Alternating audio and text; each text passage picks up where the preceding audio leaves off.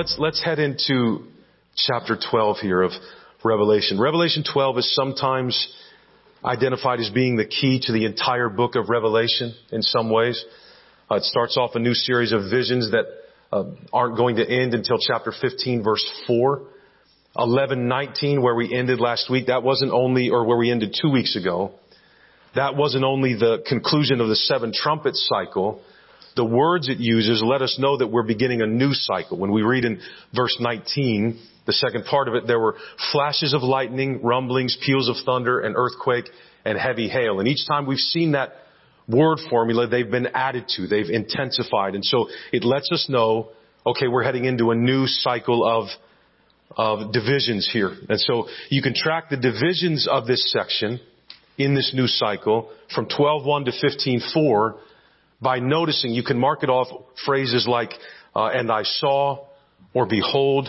These reveal seven specific sections, which makes sense since other parts of the book have also been divided, as we've seen, into seven sections. Each one of those introduced by these clear introductory words or formulas. We've had seven letters, seven seals, seven trumpets, seven bowls, right? So chapter 12 begins a new vision, but it's going to continue to develop the previous themes of the book. John digs more deeply here now into this spiritual conflict that is raging in real time between um, the church and the world. This is what's been um, developing progressively through chapters 1 through 11. The seven letters talked about the spiritual pressure on Christians to compromise that will come from both outside and from inside the church, unfortunately.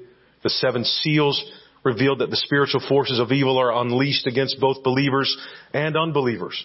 Uh, they're all going to be suffering in some sense in obedience to the command of Jesus Christ. The seven trumpets demonstrate God's judgment being poured out on rebellious humanity.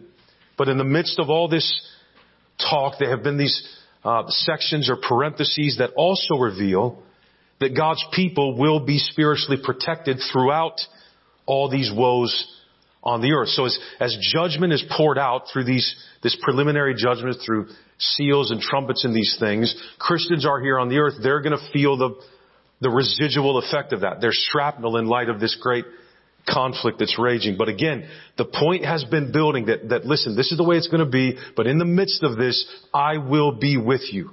You are sealed, you are measured, you're protected. I won't leave you to the wolves. Chapters 12 through 22 now tell the same story as chapters 1 through 11, but explain it all in greater detail.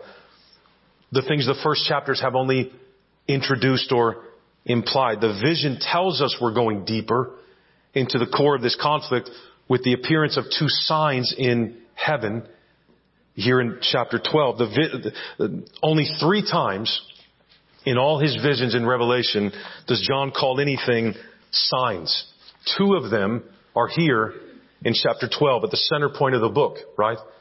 The third is the seven angels with seven final plagues, which will come later in 15.1. When we want to know, when we look at the raging of the world, and we want to know why things are the way they are, why is it so hard? Why is there so much that is awful and so much suffering, and why is it so difficult to walk by faith? The truest answer, the ultimate answer, lies in the text tonight in Revelation 12. All of that is ultimately because of Satan, the devil, the ancient dragon, the texts call him. There have been quick references to him as we've seen so far in 213, 6-8, 9-11. The devil is kind of the mad scientist stirring the pot behind all the trials and persecutions of the saints in the world. He is the one that will unleash the beast and the false prophet. The harlot Babylon in Revelation is also the devil's servants. And notice what John has done up to this point. He's presented all four of those figures, the devil, the beast, the false prophet, and the harlot, rising in that order in chapters 1 through 11, but then meeting their demise now in reverse order in chapters 12 through 20 to show that the devil is the initiator from first to last, all of this resistance from earth to God and his people. He's behind all of it. So chapter 12 introduces the second half of the book of Revelation. What we learn tonight again, however, is that the very powerful devil is still not autonomous. He and all his servants can only do their damage within the times God has allowed and prescribed. Verse 6 and verse 14 we'll see tonight. Chapter 13 verse 5. This is one of the reasons things are so bad so often because the devil is furious. He's damaged. He's dying. He's been overcome and he is raging. He knows he's on borrowed time. His decisive defeat has already been set in motion by Christ's resurrection. The time of the devil's raging through his agents in the world, however, is limited by the sovereign and victorious God. Again, we'll see that tonight or in the, tonight or in the weeks to come in verses 7 through 17. But the trouble or troubles of the church in the world, they're not so heavy or so violent and terrible because Satan is just too powerful for us, but because he's already been overthrown and he knows he can do nothing about it. He knows his future. Trust me, he knows the scripture, right? The snake knows the scripture and he wields it horribly, but he does wield it. But he's already been overthrown. He knows he can't win. So he's going to take out his anger on those whom God loves in the world. He does all that he can. He will do all that he can, but he's not going to win. He'll never prevail over the church in an ultimate way, no matter how it appears. Because remember, we don't judge by appearances. How things appear are not how things necessarily are. So we need to know, beloved, as we study these things, that behind our persecutors and oppressors as we go out on mission in the world stands the devil and his agents who have already been defeated by our Lord Jesus Christ. But also then to compromise as believers is not just compromising with the world. To compromise with the world is to compromise with Satan himself. That is meant to shock us out of any spiritual complacency we might be feeling. The majority of chapter 12 portrays the destiny of believers throughout the age of the church told through repeated allusions here to the Old Testament. And, and one more word here about structure before we begin. The structure of Revelation is key to understanding it properly. Chapter 12 is divided into three sections. This chapter, these are temporally and thematically parallel to one another in order to tell the same story three times from different perspectives. Verses 1 through 6, verses 7 through 12, verses 13 through 17 are basically the same in that they describe the protection of God's people through the devil's raging and the trials that that brings upon them. There are three segments in verses 5 and 7 to 9 and 10 through 12 are describing the same victory over the devil. The first and third sections put a frame around that middle section as the middle section is the center for interpretation and the theological foundation for the whole passage. So we can conclude tonight that the main point of chapter 12 is the protection of God's people against Satan since the decisive victory over Satan has been won through the death and resurrection and ascension of Jesus Christ. John writes to encourage us to persevere in our witness, even though the cosmic conflict between God and the devil that brings us difficulty and persecution in this world continues. So let me pray and we'll get through what we can. Father, I thank you for your word. I thank you for your grace and your salvation. I thank you for the victory that has been won and secured by your son Jesus Christ through his life and death and resurrection and ascension back to you, Father. We praise the reigning, the resurrected Savior tonight. It is He who speaks to us in these pages. And so, Father, open our ears to hear, our eyes to understand. We ask and pray these things. I ask for your help for the sake of clarity in the name of Jesus Christ. Amen. Amen. Let me read the first six verses here of chapter 12. And a great sign appeared in heaven, a woman clothed with the sun with the moon under her feet and on her head a crown of 12 stars. She was pregnant and was crying out in birth pains in the agony of giving birth. And another sign appeared in heaven. Behold, a great red dragon with seven heads and ten horns, and on his heads seven diadems, or crowns. His tail swept down a third of the stars of heaven and cast them to the earth. And the dragon stood before the woman who was about to give birth so that when she bore her child, he might devour it she gave birth to a male child, one who is to rule all the nations with a rod of iron, but her child was caught up to God and to his throne.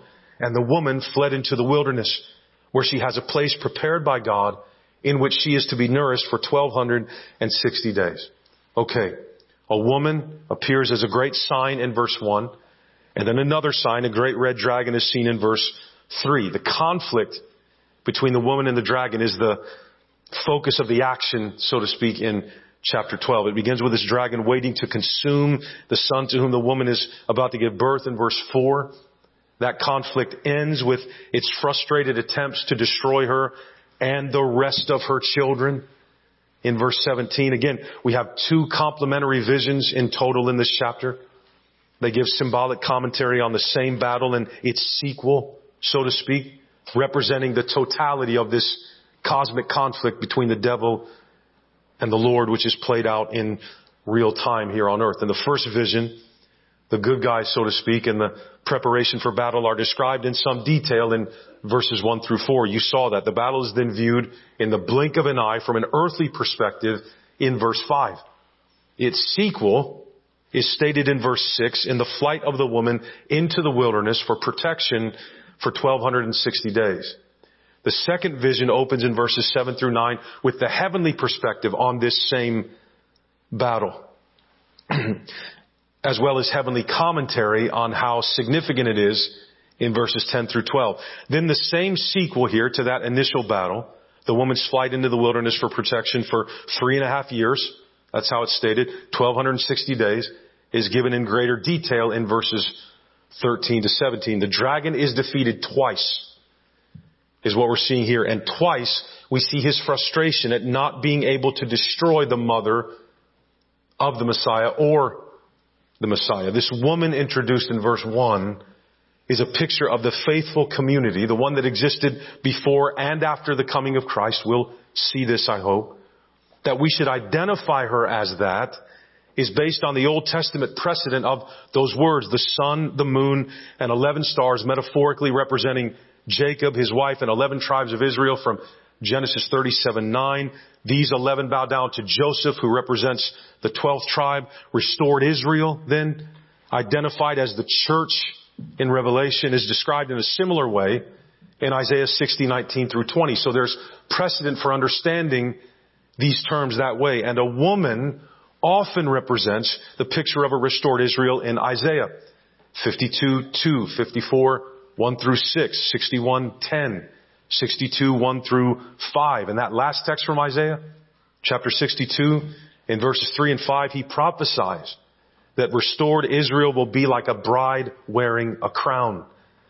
The brightness of her appearance here in verse 1, it reflects the same brightness we've already seen in Revelation in the face of Jesus Christ back in 116. Her glory is the reflected glory of Christ. So just as the sun, moon, and stars appear very far from earth and immune from destruction by any earthly force, so also the true Israel from the Old and New Testaments is ultimately indestructible on earth because her identity is also in the heavens. Later in the verses 7 through 8, the mention of Michael uh, is Israel's heavenly representative and protector. It also points to this idea. Later, in verses 11 through 17, the fact that this woman represents both the old and new covenant communities will become even clearer since her offspring is not only Christ, but is also the community of those who follow him. The crown on her head is actually defined in the best way for us in the text of Revelation itself. The crown pictures the share that the saints have in the kingship of Jesus Christ and the reward of the true people of God throughout the ages will receive for their victory over all the opposition to their faith, the persecution, the temptations to compromise, the deception, etc., as we've seen in 210 and 311 and 44 and 410, etc. The brightness of her appearance reflects the pure and powerful sunlight that arises from the glorious image of God in His Christ in 116 and 10.1 and 21.23 and 22.5. But she's described in verse 2 as crying out in birth pains and the agony of giving birth. For this reason, by the way, most Catholic writers see this woman as Mary, the mother of Jesus. That's who they think she is. But the primary focus here isn't on the individual woman. The primary focus is on the community of faith that her messianic line ultimately produced as kingly offspring, right? This isn't clear just in the language of verse 1, but also in what is said of her in the rest of the chapter. What's said about her? She's persecuted. She flees into the desert. She has other offspring, not just the Messiah. And these are described as faithful believers, as Christians. Her birth pains refer to the persecution the covenant community of believers faces in this world, as well as that of the messianic line that they suffered during Old Testament times and especially, especially the intertestamental period that led up to Christ's birth. The agony she experiences here expresses the idea of persecution since that word literally means being tormented. It's not just something you feel, it's something that's imposed on her. It's used in the New Testament, the same word to describe specifically the suffering Christians endure of punishment and trial and persecution. We see that form in Matthew 8, 29, Mark 5, 7, Mark 6, 48, Luke 8, 28, 2 Peter 2, 8. Remember, we need to view Revelation as the capstone, if you will, of all biblical revelation, of all biblical prophecy. And so we can't understand anything properly as it pertains to prophecy until we get to Revelation. It's going to define with clarity everything for us. The picture this paints of the woman for us is that this woman is being tormented. She's being punished, suffering as she tries to give birth. This fits with a picture of the Jewish community being persecuted in the period leading up to birth, to, to the birth of Christ in particular. It was through suffering then that the people waited for the great deliverance the Messiah would bring in Luke 2, 25 to 38. Our Lord Jesus compares the grief of His disciples, if you remember,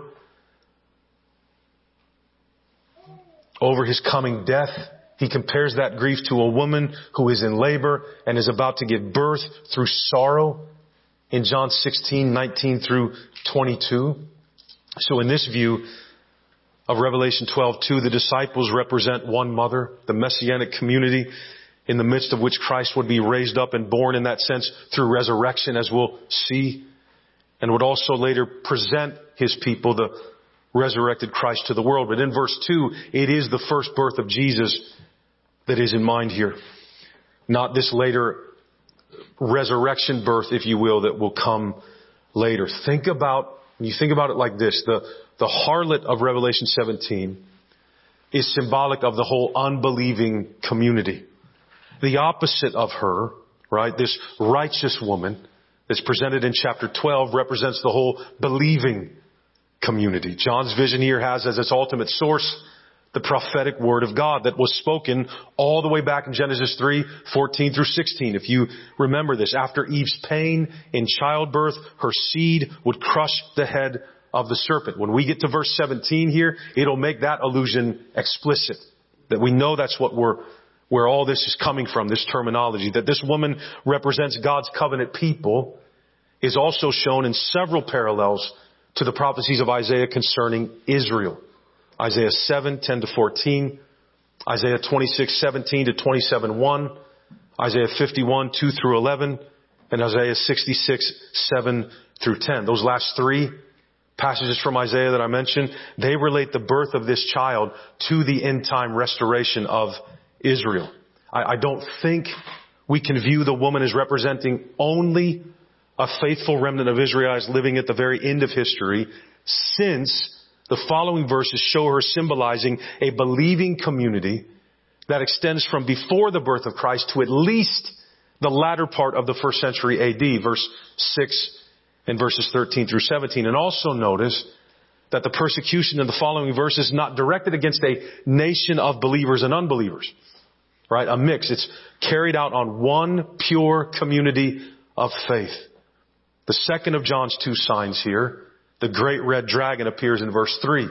He has seven heads, ten horns, and on these seven heads are seven diadems. Without exception, the image of a dragon is used throughout the Old Testament to represent those evil kingdoms that persecute and oppose God's people. But even though there are several allusions here to this dragon um, as a nation like Egypt in Scripture, right, we'll see that this this dragon is more than a metaphor for just an evil kingdom. This dragon also stands for the devil himself as the head representative of these evil kingdoms that are opposed to God and to his people. We'll see that in verse 9. We'll see it in chapter 20 verse 2 and verse 10. They'll make that explicit again.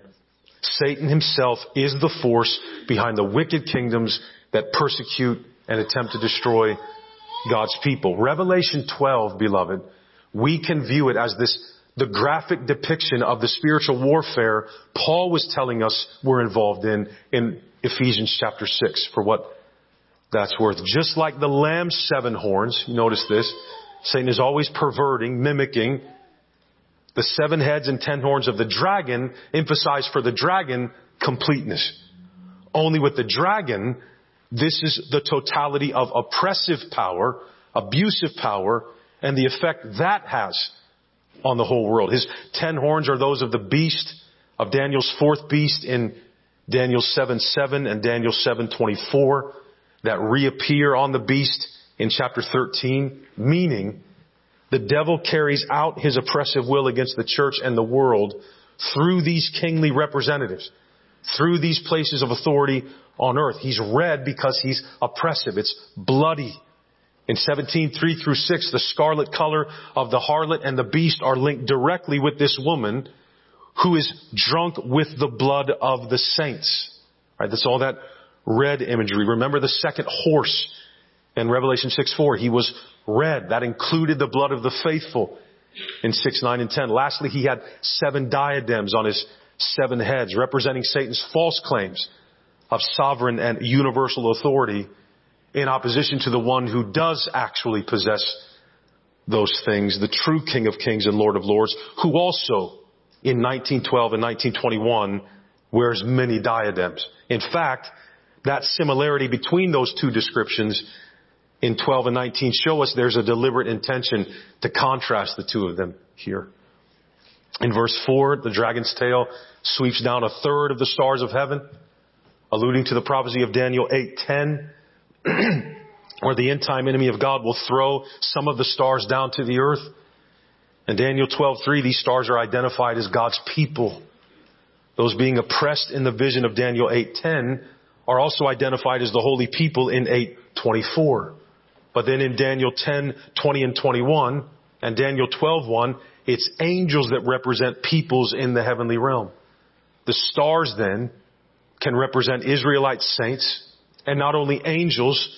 The fact that that's possible is evident from Daniel 12:3 where the righteous are compared to the brightness of the expanse of heaven like the stars forever and ever. Daniel 11 interprets the falling of some of the host of heaven and the stars, and they're being trampled in 810. We've seen that word in Revelation 11 as representing the captivity of Israel who will be delivered in the future. So what this text is telling us is that Israelite saints have their true identity in heaven before the divine throne to the degree that when they're persecuted and attacked and thrown down, the angels and God himself are also being attacked. That's what's behind this conflict. The immediate application, by the way, of Daniel 8:10 was clearly to the persecution of Israel by Antiochus Epiphanes in the second century BC, but now that persecution, what was, what we were seeing there has intensified in John's vision to show the evil power behind the attacks of people like Antiochus, Satan himself. The main focus here is on the persecution of the faithful community immediately before the birth of the Messiah. Faithful Israelites right before his birth. But the terminology also encompasses other aspects of the Old Testament age. Herod's massacre of the infants, right? Of Jewish babies. The early persecution of Christ himself in Luke chapter 4. But this oppression takes the form here of both persecution and attempts to deceive the faithful. That's also persecution. That's also uh, suffering. Daniel 8:10 and Daniel 22, uh, 8:22 to 25, Daniel 11, 30 to 35. These stars in verse 4 have a very close relationship to the 12 stars back in verse 1. These falling stars mean an attack on the faithful covenant community in Israel then, that was before the birth of Christ, since the 12 stars in verse 1 represent the heavenly identification of the true, the faithful Israel. That's who was being persecuted and suffering. And we find in this verse that the dragon doesn't just want to attack God's people. He wants to destroy and devour the Messiah himself once the woman, Israel here in the beginning, gives birth. Think of all the ways the devil tried throughout the life and ministry of Jesus to devour him, to get rid of him. Um, his temptation, his suffering, all of these things. As here in verse 5, if you'll notice, what, look at verse 5. His whole life and ministry, that of Jesus, are summed up in one verse. Here in verse 5. At the cross, it looks like the dragon has succeeded in devouring Israel's child. But the resurrection snatched Jesus out of nowhere from death and the power of the devil. We know that this vision reveals a snapshot of all this because of the summation we have in verse 5 Christ's entire life and ministry are given in one line. His birth, His destiny to kingship, His fulfillment of all of it by ascending to God's throne, where He begins His resurrected ministry. Right? We're, we're very often given snapshots of Jesus' accomplishments in the New Testament. John 13, 3, 16, 28, Romans 1, 13 and 14, 1 Timothy 3, 16. We've even seen these types of summaries of all that Jesus accomplished in Revelation itself before we get here. 1, 5, 1, 17 and 18, 2, 8, focusing primarily on his death and resurrection. This male child that is born who is to rule all the nations with a rod of iron, which is what Jesus is doing right now. That's why the world looks the way it does, because right now he's ruling with a rod of iron. He's the one prophesied to do just that in Psalm 2, 7 through 9, right? The savage efforts of this dragon culminated at the cross. That was the worst the dragon will ever be allowed to do. Where it appeared, it literally appeared, he had succeeded because Jesus literally bodily died. He was devoured. You don't get worse than killing the Messiah. But then rather than being destroyed by the dragon's attack, this child is caught up to God and to his throne, an allusion to his resurrection and his ascension. According to Revelation 2.27, we aren't waiting for Christ to rule with a rod of iron in the future. Text like this tells us the resurrected and ascended Christ has already received the rod of iron prophesied of him in Psalm 2. And again in Revelation 2:27 here in verse 5 he's clearly caught up and reigning.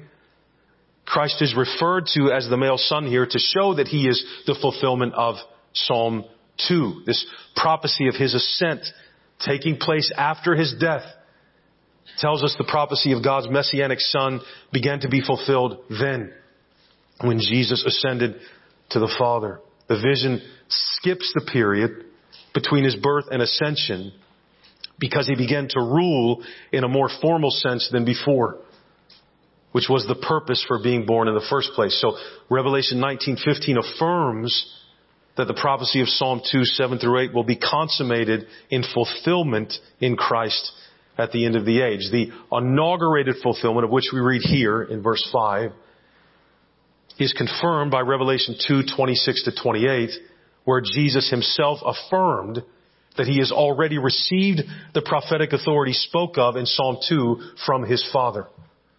In Acts 13:33 and Hebrews 1, 2 to 6, Hebrews 5, 5, we find that the New Testament sees the prophecy of his kingly birth fulfilled in his resurrection and ascension. The initial fulfillment here means that just as in ancient times, when the dragon that was, say, Egypt, was defeated at the Red Sea, the dragon has been defeated again.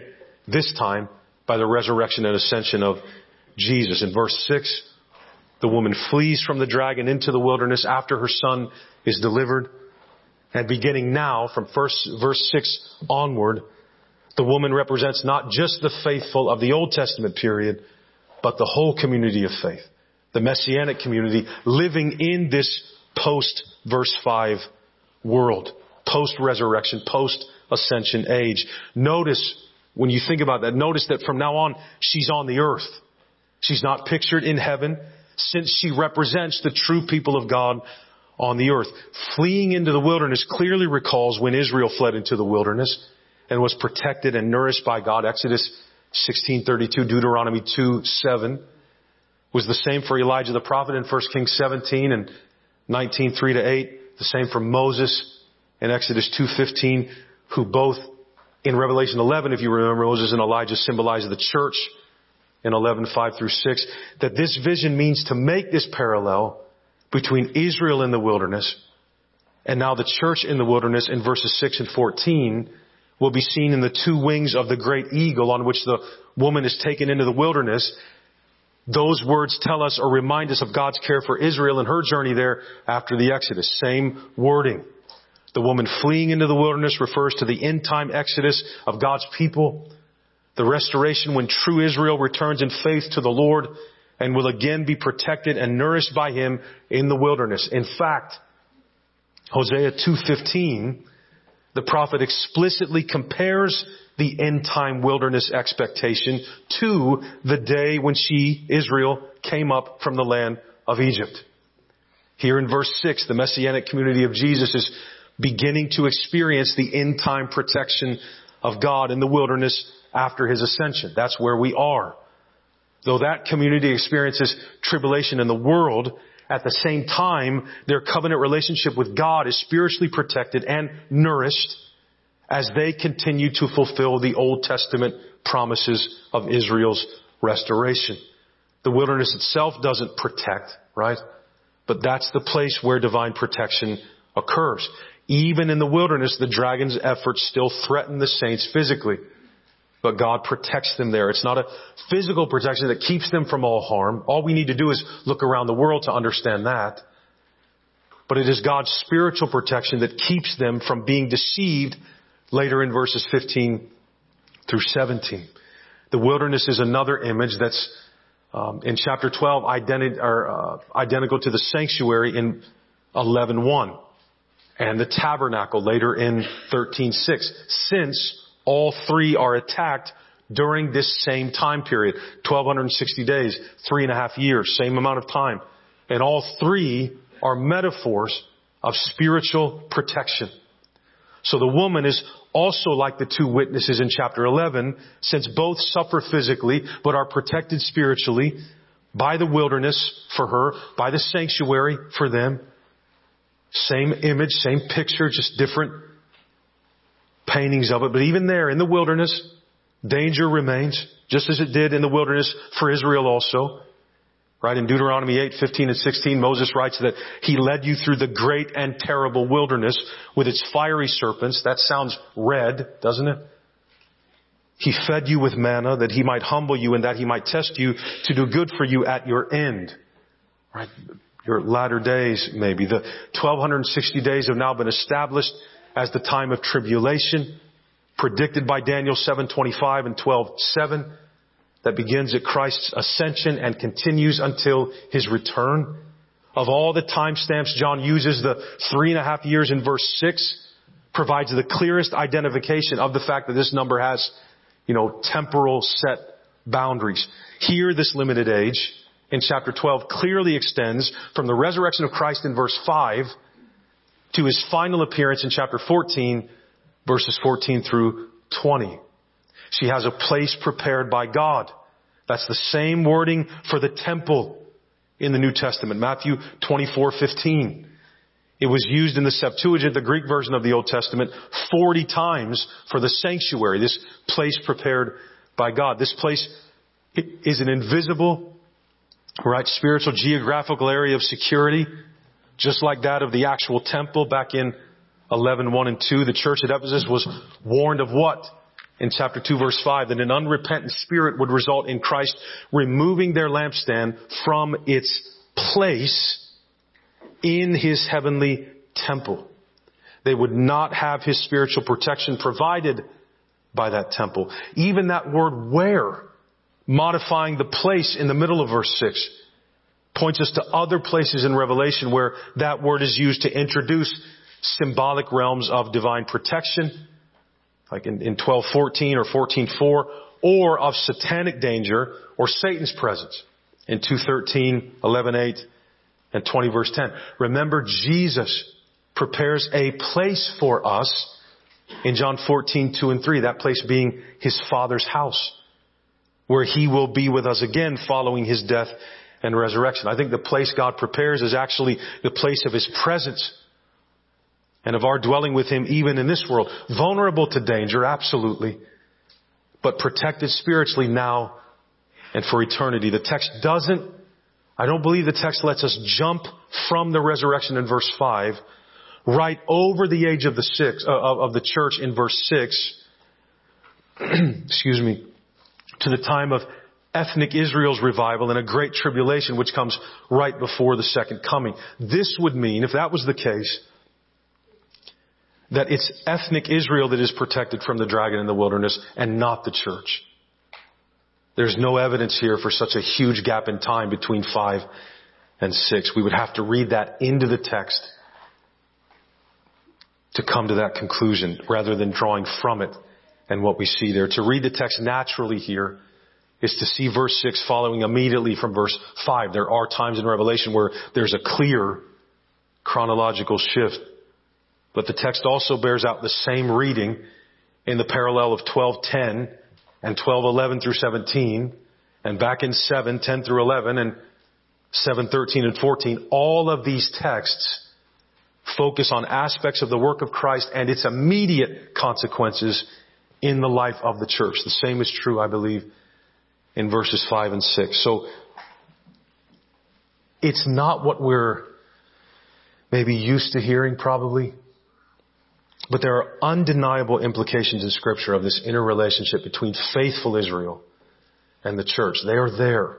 They're all through scripture. In this text, John presents a picture of the woman giving birth to the male child and then fleeing into the wilderness.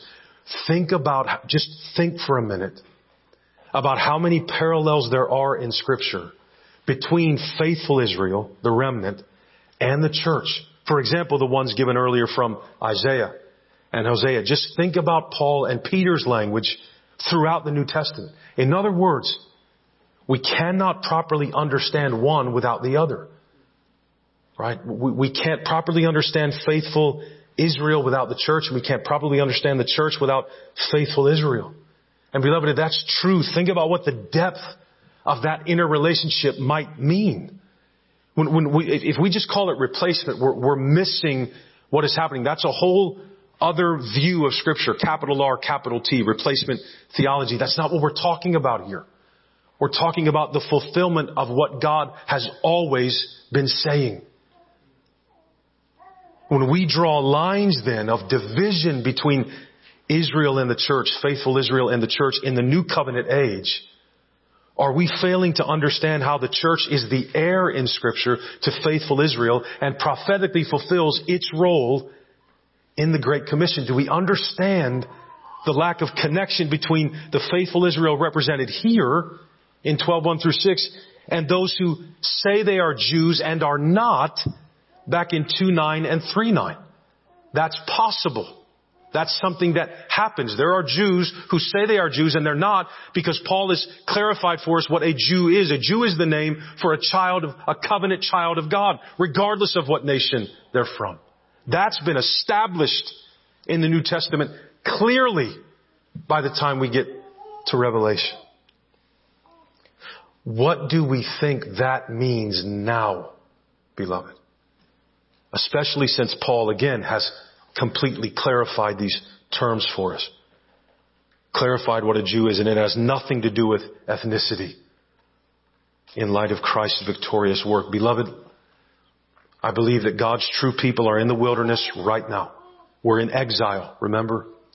Peter even calls us this. Exile, sojourners in this world. And in both its Old Testament and New Testament forms, these verses speak of the wilderness as a place of being protected by God, but also of difficulty and therefore complexity. Yes, God protects His people there, but it's also a place of danger for His people. How might we find the place of God's presence in the midst of a hostile world? What, what are the ways we could grasp that we are in the wilderness? Yes, but God is with us. Think of the texts that brings to mind. That you'll never be left. You'll never be forsaken. He is with us always, even to the end of the age. When He doesn't have to tell us that anymore because we'll see Him, right? What then, if that's the case, if the case of God's people in the world today is that we're in the wilderness, vulnerable to danger and suffering, but also protected spiritually, indestructibly by God, what kind of safety and security has God actually promised to provide for us? Right? What then can we legitimately ask for as His people remaining in this world? Beloved, we should not expect to avoid serious tribulation. Even if, even if we have an, a, a pre-tribulation view of a rapture, beloved, even if we have the rapture happening before all these things take place in us, even if we have that, why do you think we're being spared when we are the church from all this horror when the rest of the church in the world for the most part is actually going through it right now? Right? How do we account for that in our end time theology? Surely we can't think that it's because this is America and America is special. Surely we don't believe that. America is going to get burned to a crisp like the rest of the earth's real estate. That's what's going to happen. It's no more or less deserving of judgment than any other place in the world. And beloved, I want to go back to something I, I, I started talking about, I think, last week. One of the reasons that we aren't suffering is because we're fighting the battle for truth with the enemy's weapons. Our passion to align ourselves, to think that's the way to see Christianity advance is to align ourselves with earthly leaders and governments and kingdoms so that we might impose Christianity in a wholesale way on our society. Then it's easy for us and we don't have to fight or deal with pressure, right? That's what we elect them to do. Let them fight. Our passion for that, if that's what we have tonight, our passion for that ignores the fact that by doing that, we're playing right into the enemy's hands. What do we know about the places of authority in the world? What are they actually? They are the Satan's playground. That's where he sets up shop to impose his frustrated but powerful will on the earth through authority, through the government. That's what's happening behind the governments and authorities in the world. He's going to be loosed at the end to carry out his all out war on the church by using these governments that we are so dependent on for our Christianity being intact. The devil, we're just playing right into his hands. I know what we'll do so that we don't lose our witness. We'll elect officials that won't let us lose our witness. Beloved, without wanting to get too conspiratorial, I don't know how much it matters anymore what we vote. I'm not saying don't vote. I'm not saying that. I will, as far as I know, continue to vote. I'm saying we're learning all the time, if we're watching, that I, I don't know what a vote means now. I really don't. But beloved, that's probably part of the plan. You know, that, that, of course that's happening in the seats of power. That's where Satan is trying to carry out his will on the earth. We don't need the governing authorities on our side, beloved. It is nice that they are right now. Absolutely, but I wonder if it's going to backfire. I can't help but wonder that, right? We don't need them to be his witnesses. We don't need them to be his ambassadors. Both parties compromise our witness, beloved. It's, it's unavoidable. Yes, there are better things in one than the other, no question. I'm saying at the end of the day, these are worldly created, worldly establishments, and God's people, no matter what country we live in, no matter what rights are afforded, cannot get into bed with them. We can't. If we lie down with dogs, we get fleas. And we have fleas, beloved. This world and all its forms are passing away. Right? We all agree on this. This world in all its forms is passing away. So what do we say in light of a text like this? Look to Jesus and come away from this world. Come away from it. Don't, don't rely on it. Don't depend on it. It doesn't mean don't live, don't work, don't save, don't invest. No, no, no, no, no. I'm just saying don't put much stock in it, beloved. John writes to encourage us to persevere in our witness, even amidst the cosmic conflict between God and the devil that brings us difficulty and persecution continues in this world. But come away with Him. Come away from it. Beloved, literally, everything you can see right now with your eyes is passing away, including each other. Don't look to what is seen. Look to Christ. Yes, the devil rages. That's because he's beaten. Right? Oh, he's dangerous. He roams like a roaring lion. Make no mistake. He hasn't been finally, fully chained. He still is roaming the earth. No question. But beloved, he's whipped. Alright? And we're not doing that to pump ourselves up or to brag. I want it to point us to Christ. It doesn't matter how the world rages. It, it doesn't matter. It might hurt. Literally. But beloved, Jesus said this is what would happen. Look at the intricacy of His design, regardless of how we interpret the individual pieces of it. Beloved, we all agree on the ultimate design. So look to Christ. Come away from the world. Come away from the world. Let go of it. It's passing away. Christ lasts forever.